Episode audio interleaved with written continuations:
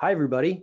Welcome to the 3 p.m. edition of the Monday webinar series in New York Workers' Compensation.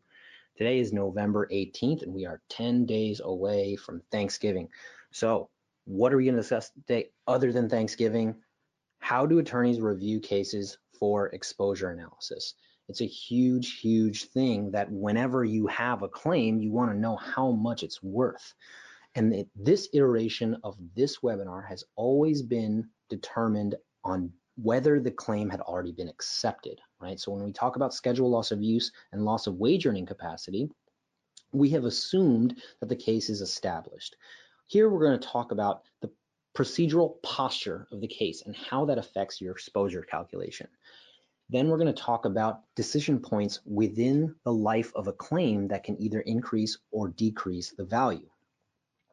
Of course, we're still going to talk about schedule losses of use and loss of wage earning capacity because that is going to be the driver of the indemnity exposure once a claim is accepted or established. But of course, Q&A is available to everyone. It's a live presentation. Please ask questions. That's uh, the question box that everybody is now familiar with. If you're not, that means you're new to the webinar series. So let me introduce you to our wonderful program. Okay, so if we're thinking about whether a case is admitted or denied, the value of the claim should not be the same, right? So let's consider a denied claim. We're going to talk about our legal and factual defenses, and the trial outcome is going to be the positional decision point that talks about whether the claim's exposure will go up or down. But before we get to that trial outcome, you should have an idea of how much the claim is worth and value it based on the strengths of the defense. After the trial outcome, your settlement analysis should reflect whether the claim is disallowed, accepted, established, or somewhere in between. Maybe some body parts are established and some are disallowed, or some surgeries are authorized and some are not. Contrast that with the claim that's admitted, right? We then ultimately pivot very quickly to average weekly wage and prior accidents or injuries. And these are because the, these types of fact patterns are really going to either push a claim to exposure or evaluation and then allow you to make an informed decision, right? Average weekly wage, we want to defend against multiples. We want to defend against the use of similar worker. We want to defend wage expectancy so aggressively from the very beginning because it avoids the outcome that we least want. And that's the added exposure at the end of the claim when we're not expecting it. We also talk about medical indemnity. That's a very obvious, obvious precursor towards exposure of an accepted or established claim. In here, it's more about the litigation decision point at every step, right? How are we defending against surgeries? Are we doing them timely? Is there a process? Do we have the right doctors performing IMEs? On the indemnity side, is there an opportunity to litigate degree of disability and provide a defense of labor market attachment or a light duty offer to bring the claimant back to work? But what we don't often see is an analysis of risk transfer. And by risk transfer, we mean Section 29 reimbursement, loss transfer through arbitration, subrogation. These are avenues that we are starting to see provide more of a bottom line uh, favor to, to really the claim and, and understanding that that is going to be the biggest impact point that we don't see until sometimes after the claim is even closed. All of that dovetails into an overall settlement analysis. You are starting to see from Lois attorneys a risk transfer analysis in their section 32 exposure analysis because the presence of a third party claim will ultimately decrease your bottom line. So let's talk about that denied case, right? The case status comes in, right? And we provide you with the factual and legal defenses, right? The intake and client relations team here at Lois provides you with that analysis from the get-go.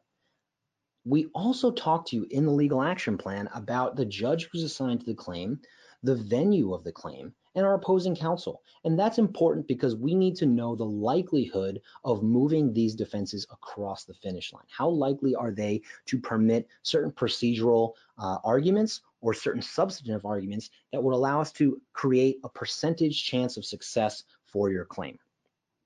Witness credibility is probably the most important decision point within the track because any argument is only an argument if a witness can substantiate it, right? So unrelated wage loss, uh, whether the accident occurred, whether it was in the course of employment, we can be the best attorneys in the world, but if you don't have a witness from the employer to substantiate our proofs, then the defense will not win the day.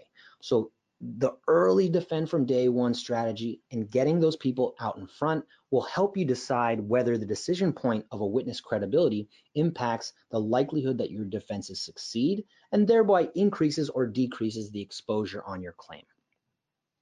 Post-trial actions are certainly important. They're more akin to an, admitted or an accepted established claim, but in actuality, for a denied claim that goes to trial, even if the judge were to establish that or authorize a surgery, the post-trial actions, namely appeal and other things that we can do to substantiate what happens at trial, whether it be surveillance, IMEs, and the like, can impact the exposure of the claim. How likely is it do you find an error in fact or law that you can produce to the board panel? Can you withhold, suspend, or reduce benefits during the pendency of that appeal? All of those things go into the nature of providing updated exposure analyses for your claim. In an admitted case, as we discussed, it's a little different, right? So when we talk about average weekly wage and prior accidents, again, from the outset, we are going to tell you what the average weekly wage should be and what we're going to do to defend against multiples, similar workers, and wage expectancy. Priors is a huge topic. How often do you have an ISO that has disclosure of prior accidents that involve the same body parts? Similarly, how often are C3s completed without the section on prior injuries even completed? These are necessary items to consider when we're discussing an action plan. How likely is it can we move a case to a failure to prosecute standard as opposed to getting it on the expedited calendar and litigating without an informed set of facts. We did talk about medicals indemnity, if you remember that chart with the decision trees coming down, and medicals indemnity to go even further, we want to litigate degree of disability whenever possible. Please do not be afraid to, to avoid stipulation of tentative rates. This has an impact that's not seen until the end of the claim. And this is because the claimant's attorneys, if they are ready to litigate permanency, it's not going to prevent them from litigating prior awards of temporary disability. You want to get as many fixed periods of benefits in temporary status as possible to prevent litigation on the back end. As for medicals, all of those decision points with indemnity have an effect on the medical. How much the claimant is making in indemnity is going to affect how much he's going to the doctor. How much medical is being denied should affect your MSA. Being as aggressive early and often creates that actionable point later on down the road when you're asking for a settlement analysis from us and you have a demand that isn't in line with how the case has gone. Now, we did talk about where the judge is, who the judge is. That's important too. We know how virtual hearings have actually provided our firm with an ability to go before judges that we haven't usually set foot across. It's actually gone reverse. Sometimes judges who will usually appear in upstate hearing points are now appearing in the Manhattans, the Queens, and the Brooklyns of the world, giving us access to who they are, how they like to rule, and what kind of camaraderie we can develop with them so we can give you a more informed analysis of who the case or how, who the case is before and how they're going to rule. The opposing counsels largely don't change. Most of them players that we know, right? people that when they know they're up against us, they know they're in for a difficult fight, and they may treat us a little bit differently in court because we are we are being aggressive from the start. And risk transfer is something that we're going to get into in a, a future slide. But as I mentioned, subrogation, loss transfer, and Section 29 reimbursement are things that we need to start looking at early so that they aren't surprises in the end. Now we had post-trial actions for denied claims, and we talked about how mostly they react, they, they are really in reference to uh, appeals, surveillance, and IMEs. But what about post-trial actions in accepted claims? Our, our C240s for the right people Are we taking care to make sure that we're not providing a similar worker when it's not necessary or providing a multiple when it's not necessary?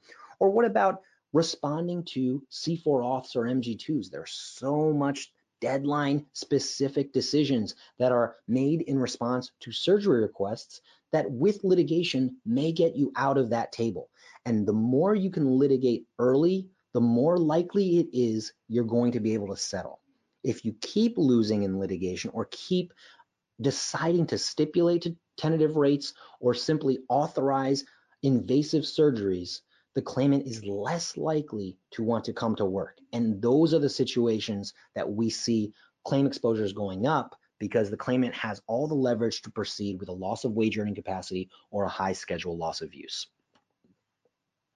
So speaking of that, how do we assess how do we assess permanent exposure in a schedule loss of use case? Well, we know that range of motion and all of its terribleness is part of the calculation right? How often or how much can a claimant extend a limb past a certain point?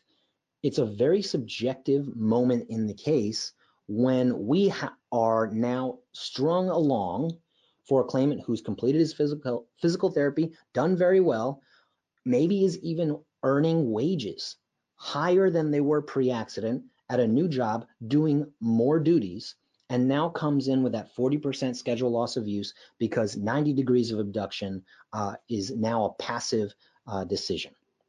Well, the way we want to litigate that is to actually look at those physical therapy records, to actually look at potential duties that the claimant is doing while they're working, to confront claimant's doctors, and even inform the IME doctors correctly about why those doctors should not simply abide by what the claimant is doing in front of them.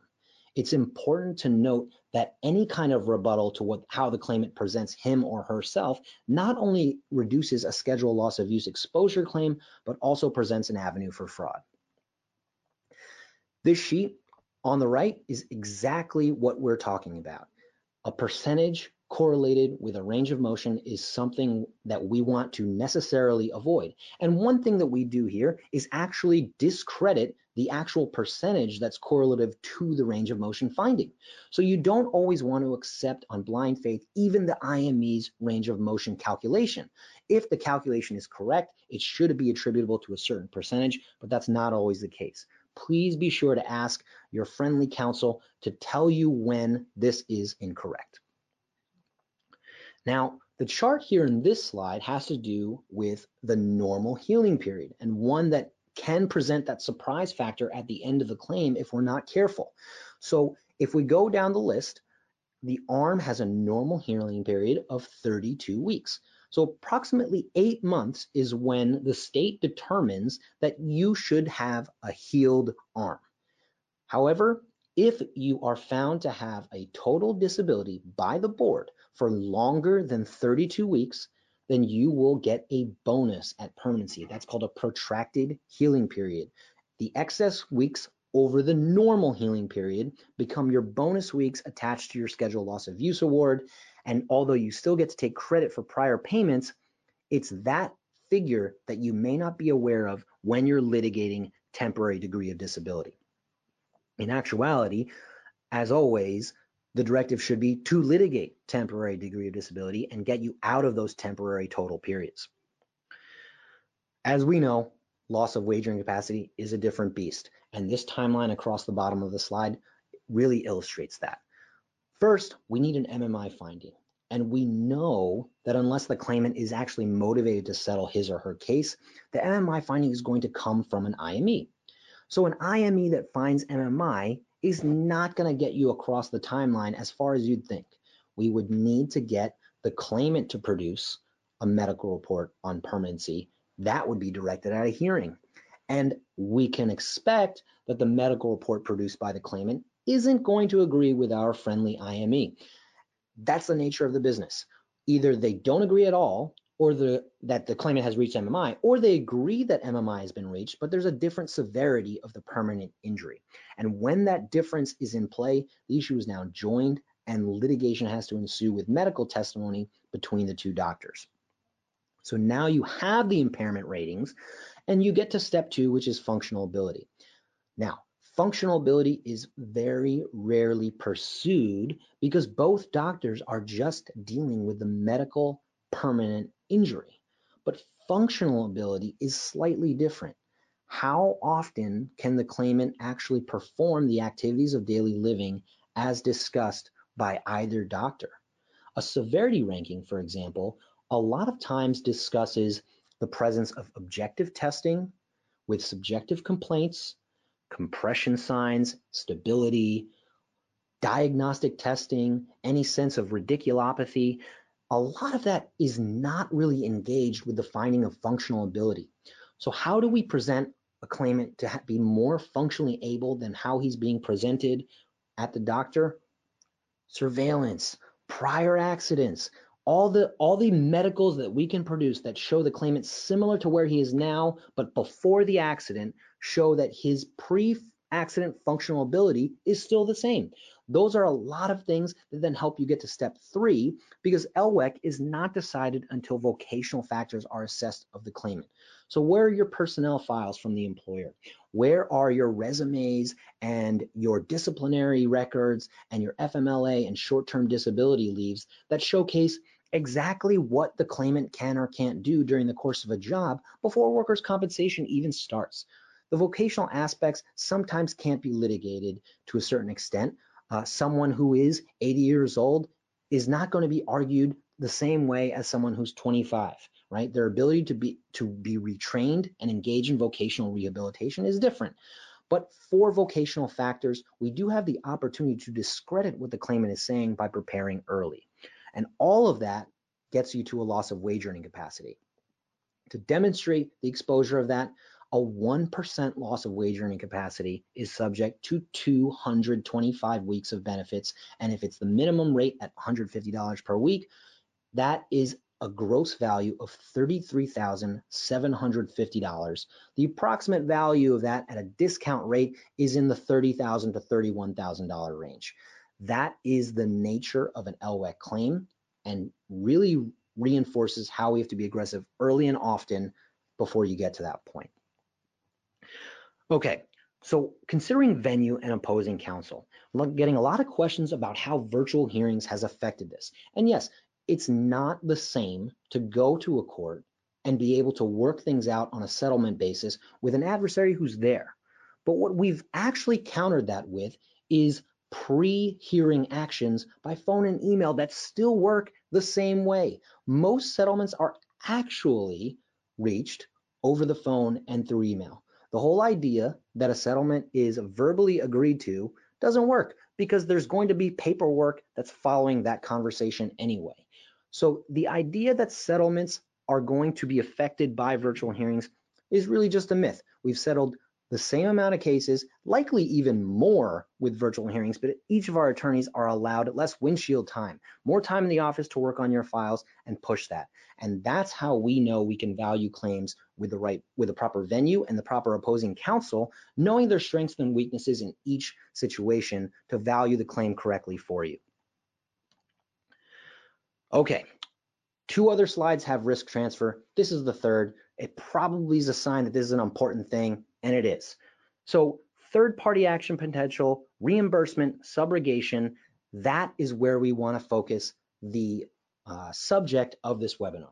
Because initially, reimbursement and Section 29 uh, issues are usually dealt with when the claimant's third party attorney has an opportunity to settle. And the problem with that is that most of those times, those issues are dealt with after a workers' compensation claim has been closed. But we don't have to look at that as a definite circumstance. By using subrogation tools, by using loss transfer for motor, certain motor vehicle accidents, certain claims have the ability to be analyzed and valued before the claim reaches a Section 32 settlement in ways that they aren't usually valued. So knowing what you can recover in loss transfer, knowing what you can recover in a Section 29 reimbursement because subrogation is possible is definitely better for claims handling from an attorney's perspective, and surely for the adjuster to know what the actual bottom line is. So that's really our focus for today, is lumping all the things from day one to get you to day end 365 today, whenever that is, so that you can value a claim from a more informed basis and actually give yourself more facts to work with. The more you have, the more concrete and solid your valuation will be. So what do we do here at Lois? Within seven days of referral, you get a legal action plan and it's got a great settlement analysis. The purpose of that settlement analysis is to prepare you, right? So to prepare you, how much will should this claim be worth and how what is the strength of your arguments within either an accepted or denied claim? Because that values the claim in a different way than what we're used to right? No longer do the uh, schedule loss of use guidelines allow you to say that a rotator cuff tear is 10 to 15% at minimum. That's actually out of the schedule loss of use guidelines that rotator cuff tears get that automatic number the board is actually transitioning to making this a case by case analysis, which is a nerd like me. That's a, just a dream. We can actually value the case on a customized basis, give you that bespoke service that you've always been asking for, and during the case life, life cycle, talk to you about the decision points within that case that either increase or decrease the value of the claim.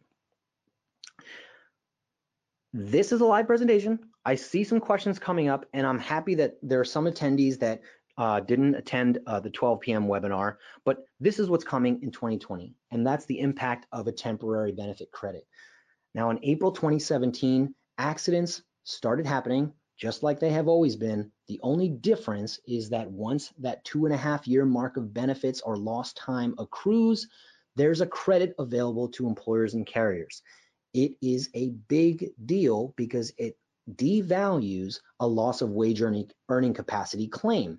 And if the exposure analysis can be curtailed with the use of a credit, subject to certain exceptions, that will be your driving point to extend authority to a claim's true value. That we're not valuing things based on just a 50% loss of wage earning capacity because of the claimant had a back sprain.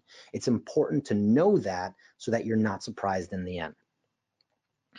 Okay, so I think I got this through pretty quickly. We're going to go to some questions and see if anybody has any. Okay, and Marie is asking, what is the normal healing period? How do they decide that? Uh, normal healing period is actually decided by statute, and statutes were decided long before I was born. Uh, I don't understand why an arm needs eight months to heal, but that's how it is. And ultimately, knowing that gives you the predictability right? If you know that a temporary totally temporary total disability cannot be awarded for that 33rd week, otherwise giving you back end exposure, you want to litigate that in weeks 2, 3, 4, 10, 20. Okay, Tom asks, what is the best way to provide functional ability? That's actually a good question. So what we want to do is make use of functional capacity evaluations in New York workers' compensation, as long as we're willing to pay for the cost of those exams, we can use them in addition to an MM to an IME finding MMI or for the IME to review as a basis for commenting on permanent impairment. Now, FCEs are truly only payable once a claimant has reached MMI. But if we're willing to voluntarily pay for those costs, those types of strength testing, motor testing, all of those tests actually contribute to a claimant's functional ability outside of those things that may be more difficult. And the implied nature of your question understands that getting internal surveillance, uh, getting external surveillance can be difficult to show the claimant is more functionally able than he or she truly is. Okay, and that looks that looks like it for today. So I wanted to thank everybody for attending. Uh, I can give a quick shout out to the Third Fridays podcast that was published last Friday, which is a 201 level discussion of analyzing a claim from day one to day end.